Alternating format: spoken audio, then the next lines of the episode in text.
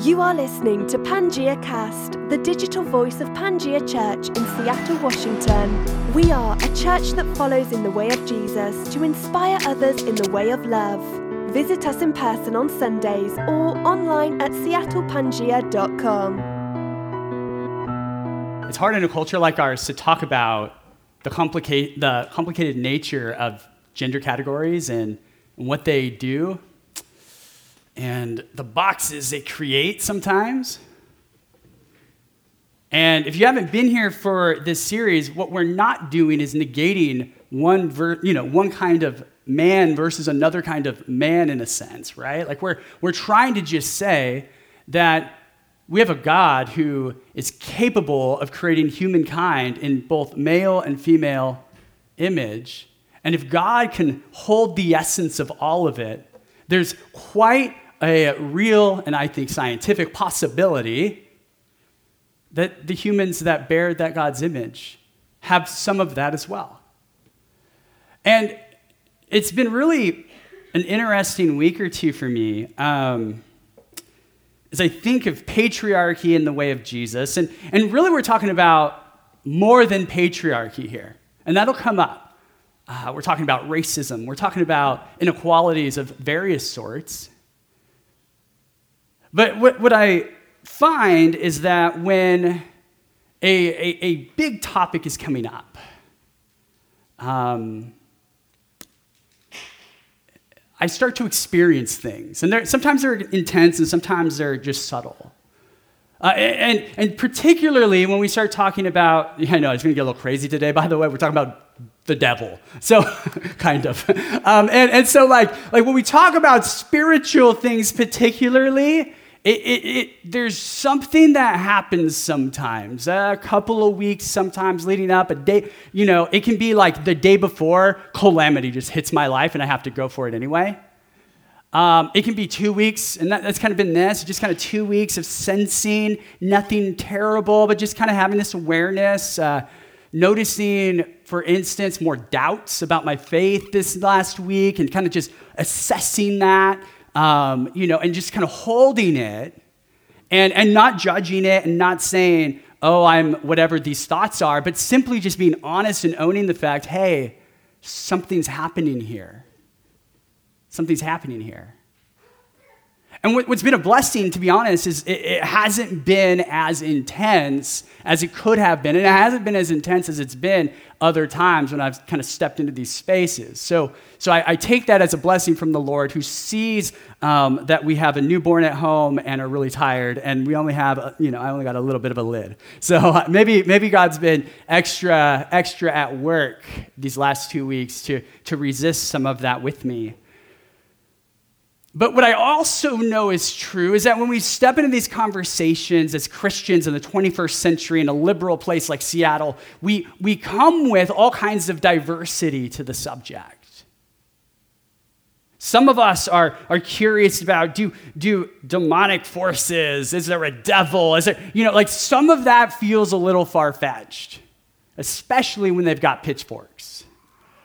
And then, and then some of us have really would say, you know, I've experienced things that are dark and oppressive that don't fit the categories of I need to go to a therapist for this. You, you, you feel me?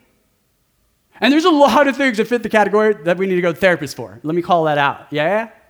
But once in a blue moon, in a Western setting, there's this little sliver of possibility. By the way, in, in other continents, this is normative. We're weirdos in the West, okay? We are the weirdos.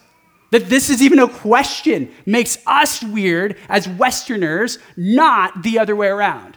And so, so we can't even comprehend, and, and yet we come to church every Sunday and we say, the resurrection proves that Jesus is God, and, and we have to have that clarity and that authority. Well, maybe not all of us, but a lot of Christians, like that's their posture. But to, oh man, forbid that there's devils and demons and spiritual forces that are at work, or angels, like, like that, that's ridiculous. And yet, we come from a tradition that holds all of it, that there is a realm of reality that is unseen that affects this realm.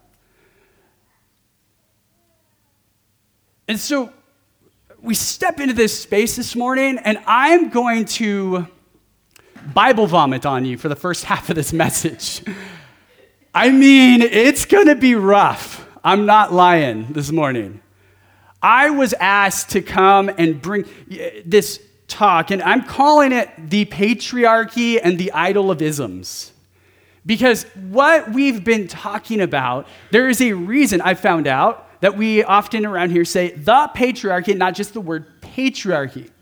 It's an attempt to really capture this idea that there is a spirituality, that there are spiritual forces at work in isms. There are spiritual forces at work that need to be named. And whether or not there's some like actual one demon, hi, I'm called the patriarchy, I don't know. But what I do know is that based on the biblical worldview, there are forces beyond us that love to fuel our systems that hurt people. That, that, that for me is kind of foundational as we step into this stuff, okay? And it's gonna get a little weird. I, I ain't gonna lie about that. But hopefully, what we can do then is, is build this sort of like bridge from the Bible. Like, what are they even talking about? How in the world is, is this spirituality even connected to something like patriarchy, racism, sexism, classism, any other ism that's negative? I suppose there's some other ones that are positive. I almost like forgot there's positive isms as long as we hold them in the right way. Um, but, but there are a lot of negative isms. And so I'm not trying to say that, for instance, I don't think feminism is inherently bad or an idol, right? So, like, there are isms that can be good. And, and so as we step into this, I want us to, to kind of hold that. And we're going to go from Bible to what have we talked about these last four weeks? And we're also going to highlight the fact that there's actually a week five to this, and it's a video that we um, that Jen actually brought to the staff team that I think is going to be really important. And it, it's from Christena Cleveland, who's a, a writer and a thinker about a lot of issues of both patriarchy and race and intersectionality and and the way of Jesus. And she's going to say, what does it look like, especially our congregation leans a little um, to the white direction, I think, as far as numbers go, a little.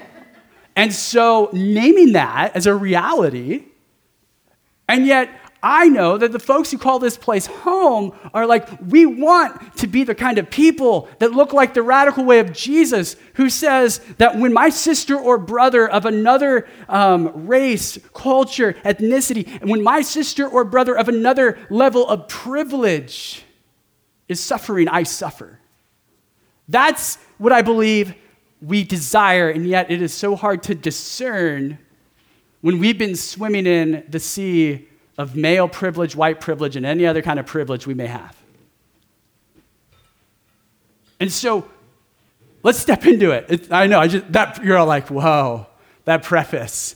And then it's not even going to be that exciting, but let's see, we'll try.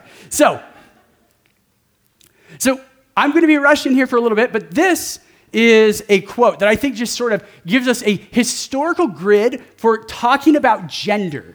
Now, gender is one of these words people differentiate often from sex, you know, biology and gender, culture. Sometimes I don't want to get into that except to notice a dynamic that gender brings to cultures as far back as the Roman Empire that we're going to be dealing with a little bit today and into the present and you can trace this all over the place. This is from Joan Scott, and um, she says this Gender is, gender is a cons, uh, constitutive element of social relationships based on perceived differences between the sexes, and gender is a primary way of signifying relationships of power. It might be better to say gender is a primary field within which, or by means of which, power is articulated. Gender is not the only field, but it seems to have been a persistent and recurrent way of enabling the signification of power in the West in Judeo Christian as well as Islamic traditions. For concepts of power though they may build on gender, are not always literally about gender itself. We're, we're up here. This is grad school. So let's, let's bring it back down. Let's bring it back down for just a quick second. What she's kind of saying, I think, and I'm just going to give you kind of saying I think because she's not here to speak for herself, so I can't really do that. Is my sense is is that she in her study, which um, I agree with in some ways what I've been exposed to. I'm sure I have some things I'm like, eh, but this definition is so helpful in showing us that power is at the root of patriarchy in so many ways. Power is what creates, hey, soft, firm in the Roman Empire. Men are firm, women are soft. Men have skills then that can do things in the world, and women have soft skills to take care of the home, right? And, and this gets translated culturally over and over again. And it's, by the way, another caveat we're not saying if you want to be a homemaker and that's what God is calling you to be, and that's a season of life you're in, we're not saying you can't also be a feminist or be someone who follows Jesus fully. We're simply saying that when you've been put into a box and this is who you must be, the gospel of Jesus says that's ridiculous. Do you not know? Do you not know? But cultures love stereotypes. And so when there's an enemy of Rome, what does Rome do? They feminize them. They make art about them, they make cartoons about them, they make um, stories about them, and they're always feminine, right? And they were conquered. When the, the Jewish people in 70 CE experience the massacre of Jerusalem and the temple falls down, what do they do? Well, Romans make coins. We've talked about this before. And what do they do with those coins? Well, they put a woman who is often called a Jewess, right, to make sure you know who she is, and a Roman soldier there with a very long stick that looks like a sword but could also be interpreted in other ways, simply saying, We conquered them and we did it brutally. You follow? I don't know how many children are in the room, so we're not going to go beyond that innuendo. And so we're, we're stepping into something where gender categories at the meta level have done this, but also at the micro level continue to do this in our culture. For some of us, it's hard to see.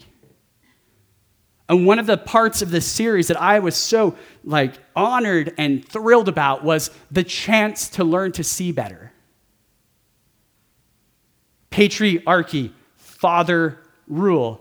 By the way, in Latin, Roman, the official Roman language of the time, patria is the word, and guess how we translate patria? Fatherland. Not homeland, it is fatherland. Back to the why, father rule. You follow? And so Jesus steps into this. Paul steps into this. They all step into this. But it has, we have some backstory to do because we're going to be talking about the spirituality that has informed this. And we start in the book of Deuteronomy, and we are going to be really fast, but it might be interesting. And you might say, just get to the practical. We will see. Here we go. Deuteronomy 32 8 says this. You'll see two translations. One is Common English Bible, one of the Bibles we preach from. And then this is a translation of something called the Septuagint. The Septuagint is the Bible that most folks in the Roman Empire who lived outside of Jerusalem would have read. It is the Bible that um, the apostles often quote from in the New Testament. Um, and it is in Greek. So there's all these layers, right? And why is it in Greek? Well, because patriarchy, empire came and conquered, right? Like so. So again, there's so many layers, but it's just going to show us something. So in our Bible, it says, when God Most High divided up the nations, He divided up humankind. He decided the people's boundaries based on the number of the gods. Now, I show you this other version here, and, and just notice the nuance. There's a couple of nuances here, but the most important one is it says number of the angels of God. So you have number of the gods, you have the number of the angels of God. Other translations will say sons of God. And then if you're the poor NIV and you got it wrong, you say sons of Israel, and you're just like, come on, you know. Um, and, and, and, and what we have here is, is similar to the kinds of things that you see in those that weird story of the Nephilim in Genesis. And you may remember they are called the sons of God and they, they have relations and there's giants. I mean, it's a very epic story. They're, the sons of God language, that's angelic language, that's really important for the Jewish imagination as we kind of move towards understanding the structures. Because what you see here is that God is depicted here as saying every boundary, every nation of humanity will have overseeing angelic figures who were, were able to basically hold evil back a little bit. They have the principles of the law, the Torah at that time, and their role is to try and just mitigate the best they can the Torah to the nations who don't have the Torah. You follow? The first five books of Moses. How do we live? How do we love? How do we, right? And, and so we see the, the number is often 70 nations. By the way, Septuagint, a translation for the nations, is also called is also the word 70 because they have this vision of the nations being 70 or 72 depending on you know translation. And there's 70 elders who go and write that translation together. It's a very fascinating number. So it continues on. So in Genesis 10 and 11, Noah says there's 70 descendants, 70 nations. Now, we're going to keep going because we, we've got to track this thread. And by the way, uh, I was telling the staff even yesterday a little bit, I wrote like two or three chapters of my thesis on this content, and it was painful taking out what I did, and I still didn't take out enough. Okay? So, so any of you people who are into that, you know, just hit me up. I'll give you a couple chapters. You can't have all of it because I might do a doc. Anyway, okay, so so so Sirach, which is not in our canon, um, sometimes called Ecclesiasticus, is uh, an apocrypha book. Um, some traditions in the high church still read these. And, and for us, we, we don't read them, although interesting, as Anabaptists, people who um, come out of this radical Reformation movement, Menno Simons had no problem quoting the Apocrypha, and he does so liberally. Just FYI, very fascinating. Now, as a scholar, right, we're all Bible scholars this morning. So, as scholars, we read these texts just so that we can understand the way the worldview of the first century Jewish person works. Does that make sense? Not necessarily for theology, but what is their understanding of reality? Some of these get at that, and this is another one. So, Sirach 17:17 says, He, God, appointed a ruler. And by the way, when you hear ruler, angelic ruler, and I could talk about that more, I can't right now, but a angelic ruler for every nation. But Israel is the Lord's own portion. And so, what you're going to see throughout the storyline is there are angels that are sent out into the world to delegate God's role of ruling creation. God is a communitarian at the beginning. God is not only communitarian because of the Trinity, God is communitarian because he has a council that he deals with, sometimes called the council of the gods, the council of angels, all throughout the Hebrew scriptures. And they help God, dele- through delegation, run the world. But what we find is that in the process, what God wants them to do, they do not do. And very quickly, they start to really like being called gods, like really gods. They like to really get involved in the systems of, of oppression, and they like to really kind of fuel these things. And we start to already notice that in Daniel. Daniel's a book towards the back of the Bible, the, the Hebrew Bible at least, and it's probably one of, if not the newest Hebrew scripture books as far as historically when we think it was written down. The story, not so much, but when it was written down. So during the exile, this story emerges. And I just want to read a few words here. It says, Do not fear. This is an angel. Do not fear, Daniel, for from the first day that you set your mind to gain understanding and to humble yourself before your God, your words have been heard, and I've come because of your words. But the prince of the kingdom of Persia opposed me 21 days. So Michael, one of the chief princes, came to help me, and I left him there with the prince of the kingdom of Persia, and have come to help you understand what is to happen to your people. I'm going to just pause there. This language is being used for angelic princes. This is not language for literal princes. This angel is not fighting with some random boy prince, right? This angel is using the language that becomes very consistent in the Hebrew imagination that for the nations there were appointed the sons of God, the angels, etc who we know some of them have fallen. And why do we know that? Well, we already see cosmic conflict by Daniel happening. But it gets more intense, and now we can transition to the New Testament. One scholar who I've quoted, I've quoted this one other time if you've been around here for a season, um, Lloyd Gaston, one of the biblical scholars who's helped me understand some of this. He once said, There is a tradition which identifies Gentile deities with the angels of God, the 70 angels of the nations, and there are at least the strong, there is at least a strong possibility that their function was to administer the law of God in realms beyond the covenant with Israel. Whether the administrators are called elements or powers or angels, they've administered a law from which Gentiles have been redeemed in Christ according to Paul's gospel. So we have these words, and we're going to look at them for a moment rulers, authorities, powers, principalities. These sort of grand, huge words, and we often do, and I think rightly, talk about them as demonic forces, different names, and we're going to look at that.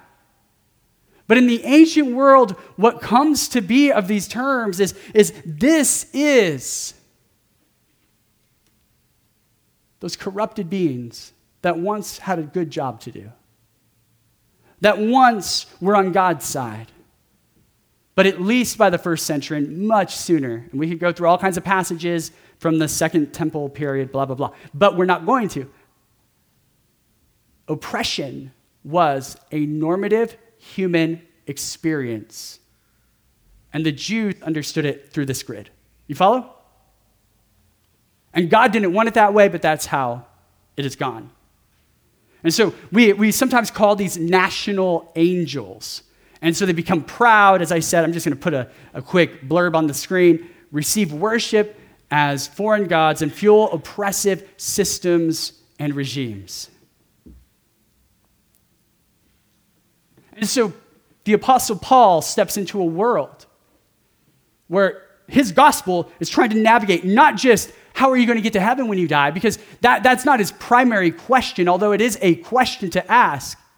He's asking, how are you, as a non Jewish person, going to step into this space when you have perceived privileges that I don't have as a Jewish man, but also when you have a worldview that is so saturated in practices that are for these other angelic entities, these gods, these um, oppressive systems that are so bent in that direction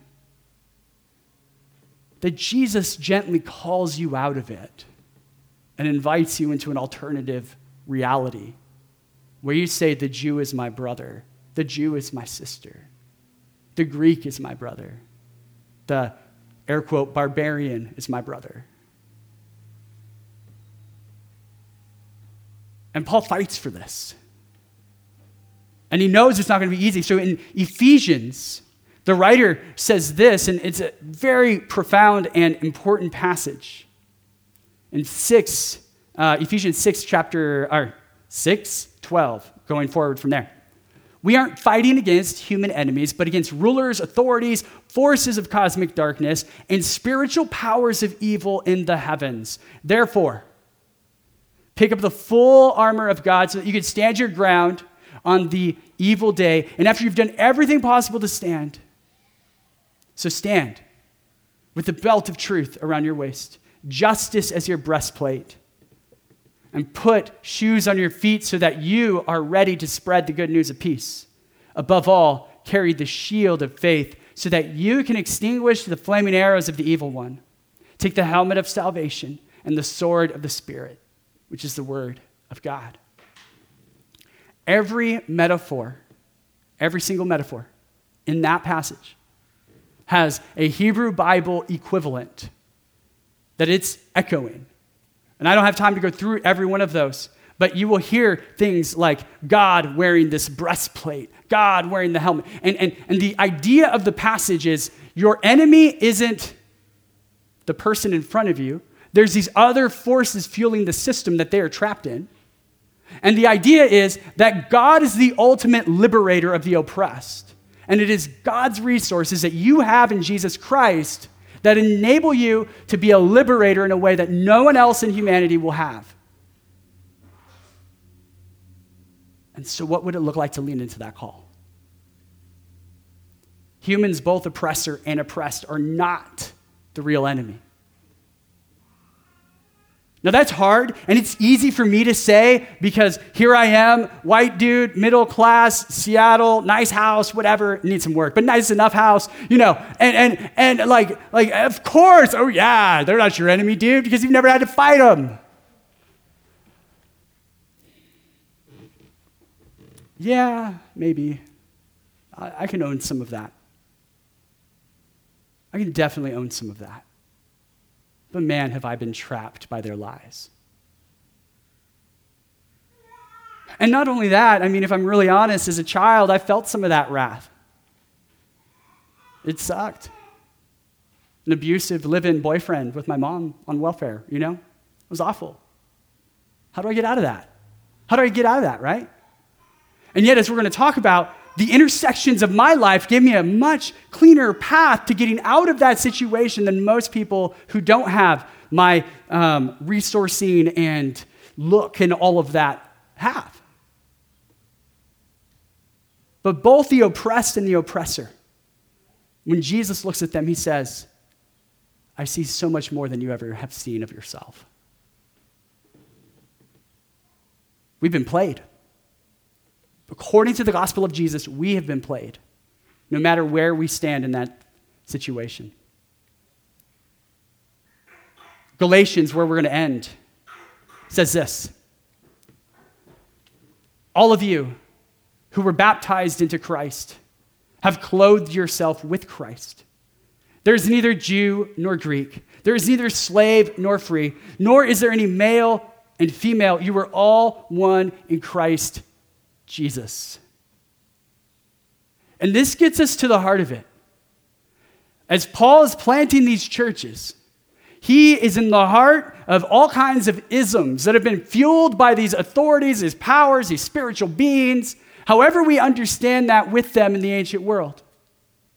And he, he steps into these communities and he says, Look, here's someone who sees their privilege and, and wants to kind of demystify their experience a little bit and follow Jesus and then want to kind of just say, wait a second, this isn't right. This isn't. And they're going to host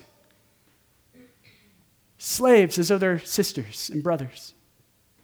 And they're going to host men or women as though they're one. And, and one of the wrong ways this passage could be translated or, or interpreted, rather, is to say, therefore, your distinct reality isn't important to Jesus. No, it is so important that it has to be named as the very thing that isn't a barrier to unity, but is a very real reality. Jesus wants us to own that I am male, own that you're female, own your, your lot in life because that is what is real. That is what is true in the situation. But what brings the gospel into those situations is when someone who is this way and someone who is completely different can sit at the table, eat some food, and tell stories and be raw and honest and advocate for one another. Especially those with the privilege learning, learning their place as equals, as equals. That's really hard. It's still hard. Still don't quite get it, but I want to. Later in Galatians, the next chapter, this is what Paul will say. He's talking to these Gentiles, right? So, so this letter is written to Gentiles, and, and they have become very confused. Do we become Jewish? Therefore get circumcised, right? You remember this storyline, right? If, if I'm a non Jewish person, I want to become Jewish in the first century, and I'm a man, again, there's layers of patriarchy there. I'm not dealing with that right now because that's too hard. Um, but but the, the way you do that is you go through this circumcision, right? And, and enter into sort of synagogue covenant, and you are now Jewish. You are no longer Greek, you are no longer anything else. And there are provisions and protections in the Roman Empire that say you can be Jewish as long as you're nice. That's it. They were the one monotheistic religion, and I use those categories loosely, but they were the one group like that in the ancient world that had permission to be so. They didn't have to do any of the Caesar stuff, nothing. So you have these Jesus followers who are like, we're kind of like them, but we're not quite. And, and they're like, what do we do with this? And Paul steps in and says, okay, if you get circumcised, like you get what you're doing, there's this one line, he goes, Look at when you get circumcised as a Gentile and you're trying to follow Jesus, you, you are, you're, you're wacko. Like it doesn't make sense because now you're obligated to follow like all of the Torah. Why would you want that? You know? Paul's like really practical, like, like you don't need to do that. Like Jesus died, so you didn't have to do that. And he's again, he's speaking to Gentiles. He's not even telling Jewish people what to do. He, he's talking to these Gentiles. And then, and then on the other hand, they're like, well, okay, we won't do that, so maybe we'll just like pretend we're into this other stuff. And Paul's like, that's, that's slavery. You're going to worship, um, you're going to pretend, maybe even, to worship Caesar, or you're going to bring all those things in. You're bringing in all of the baggage of that reality. If you're going to be one in Jesus, you can't be diluted into other things because that's where oppression comes, that's where bondage is. And so here's what he says He says, Formerly, when you did not know God, you were enslaved to beings that are by nature not gods. They're these angelic dudes that think they're all a big deal. Now, however, that you have come to know God, or rather to be known by God, how can you turn back again to the weak and beggarly elemental spirits, these angels? How can you want to be enslaved to them again? You're observing special days and months and seasons and years. And I'm afraid your work, my work for you, may have been wasted. And what's really important is, is Paul's like, don't turn back. But it's really fascinating because they can't have it both ways, which means doing the hard work of saying the system around us doesn't get to define us anymore because we're defined by an empty tomb. We're defined by Jesus. We're defined by this radical oneness that Rome never wanted us to have. Rome wants us to melt into something that looks like Rome. And in, Jesus, we are this and we're this and we're together.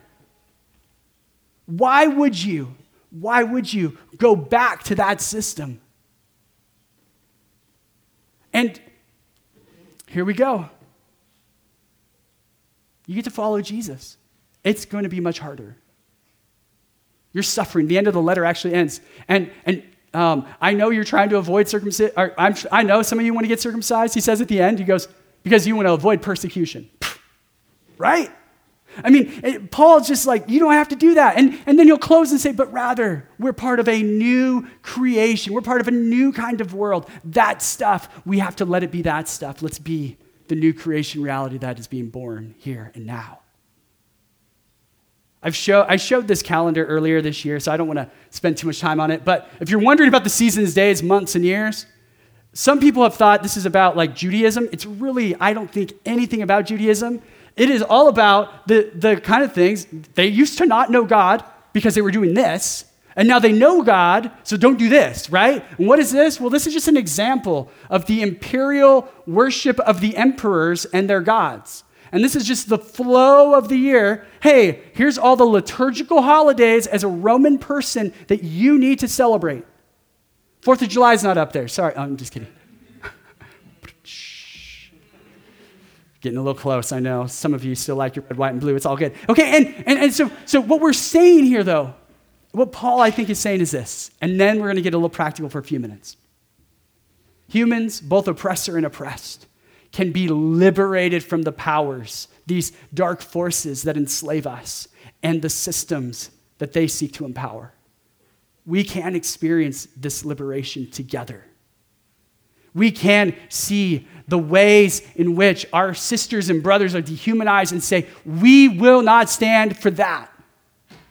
And we can say to our sisters and brothers, See me. See me. Because the gospel renders to us an experience of the divine image in each of us together that God just wants to see unleashed. As Paul says in, some, in another passage, God wants you to be in that image from one degree of glory to the next degree of glory to the next degree of glory because that is what it is when you live together. And so when we humanize the other as distinct from enslaving systems, this, my friends, is spiritual warfare. If you've ever wondered what spiritual warfare is about, it's at least about this this morning speaking into the darkness some of you will do this through prayer. Some of you will do this through action. Some of you will do this through mixes of the two. But if you've ever sat with spiritual warfare, it is not just because you had a tempting thought and you need to resist it. Although you do need to resist it and you do need to seek Jesus in that moment. But that is just a, a slice of the big thing that God wants to do in the world as we call out evil God doesn't want you to do an individual transgression, but God does not want transgressions to become a system that hurt people either. And so, what does it look like to follow Jesus amidst the patriarchy and maybe we would say some of these other isms? And, and these are things that um, are not just for me. I'm, I'm actually gathering up the pieces from what has been said, what I've learned in this series. The staff has really helped me in this. Um, our conversations have helped me in this. So, so I'm hoping I do a good job of reflecting back to you all some of the things that have already been said. And I'm simply trying to say them through the grid of what um, we've looked at this morning. And one of these is that we learn from the intersections of each person's story in everyday life. It was so helpful and beautiful to have a panel of women, for instance, up here, share some things that that my instinct, I, have shared this with some of you, it's like, I, I, it's laughable because I can't believe it's true, you know? But I wouldn't see it unless I heard it. And, and this is the sort of thing that I'm learning in my own journey that the unique intersections and, and beyond just like man, woman, there are women who also are a, a different um, race than us, right? Than, than me. And, and, and there's, there's all of these layers. There's so many layers to the human person. And, and we do a great injustice when we ignore the layered reality of the human person. And I have intersections too. I have my own unique intersections. Some of them come from my own story. Um, I'm, a, I'm a Mennonite boy. I, I grew up in a weird way. I got my own stuff. But no one knows that unless I tell them. You know what I mean? Just like, oh yeah, he's had, he's had it easy his whole life. He's white and he's a dude. I, that, that's not my whole story. But here's the truth of it my intersections, it's almost like they had very nice traffic cops guiding me through when I had a hard time. And those traffic cops aren't there for some people in this world. And that's really important that we know. And I don't know why I'm thinking of traffic cops, except I happened to be in the U last night, and congratulations, but man, the traffic was awful. A few more thoughts as we close. As we look at Jesus, we see him defeat cosmic powers like we've talked about today and love the victims of their tyranny. Jesus is both. We're invited to do both. Jesus, through the death and resurrection of Jesus, as, as it says in Colossians, um, defeats and makes a mockery of the powers and principalities who stand behind the kings and the power and authority of this world. And yet, Jesus sits with those who are in pain. I think the, the men who were caught with stones in their hand in John's gospel is a great example. Jesus says, Don't throw those stones. You, no. Jesus sees people, hears their stories, but he also fights the powers that are at work to play us. And so we're invited, I think, to partner with Jesus in naming the isms and to embody freedom as the body. I, I, said this a little bit like this that we can embody as the body, just, to, I don't know, it's not that cool, but um, they said it sounded too much like a preacher. And, uh,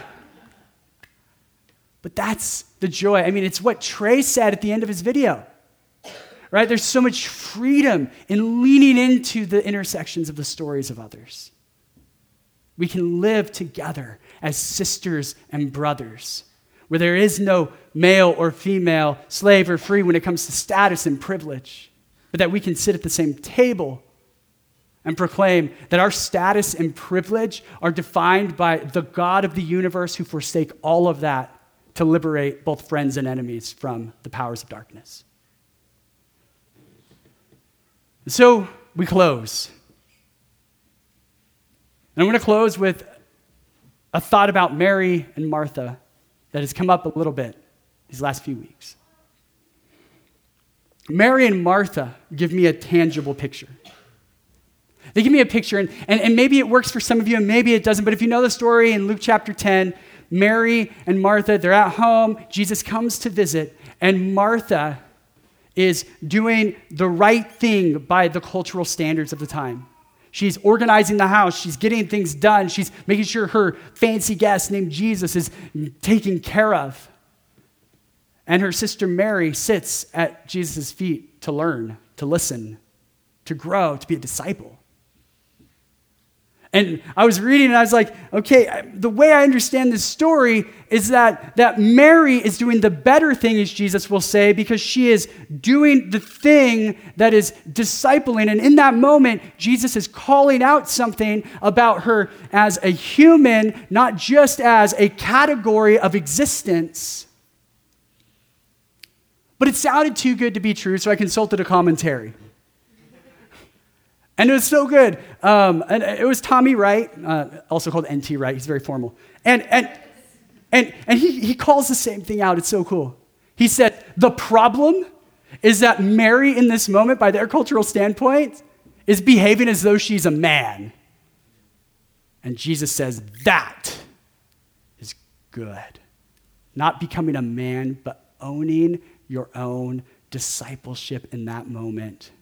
Jesus sees her May we be people who see her.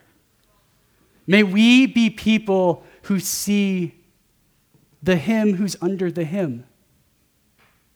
May we see people at all their intersections. May we see people with all their complexity. May we resist the powers that want to play us against one another, that want to play us into this culture of division and hatred and violence and all of the things and notice where the subtleties of patriarchy creep into our stories, creep into our lives, and to call them out as demonic. So that human beings together, unique intersections and all, can proclaim to the world that something new has arrived in Messiah Jesus.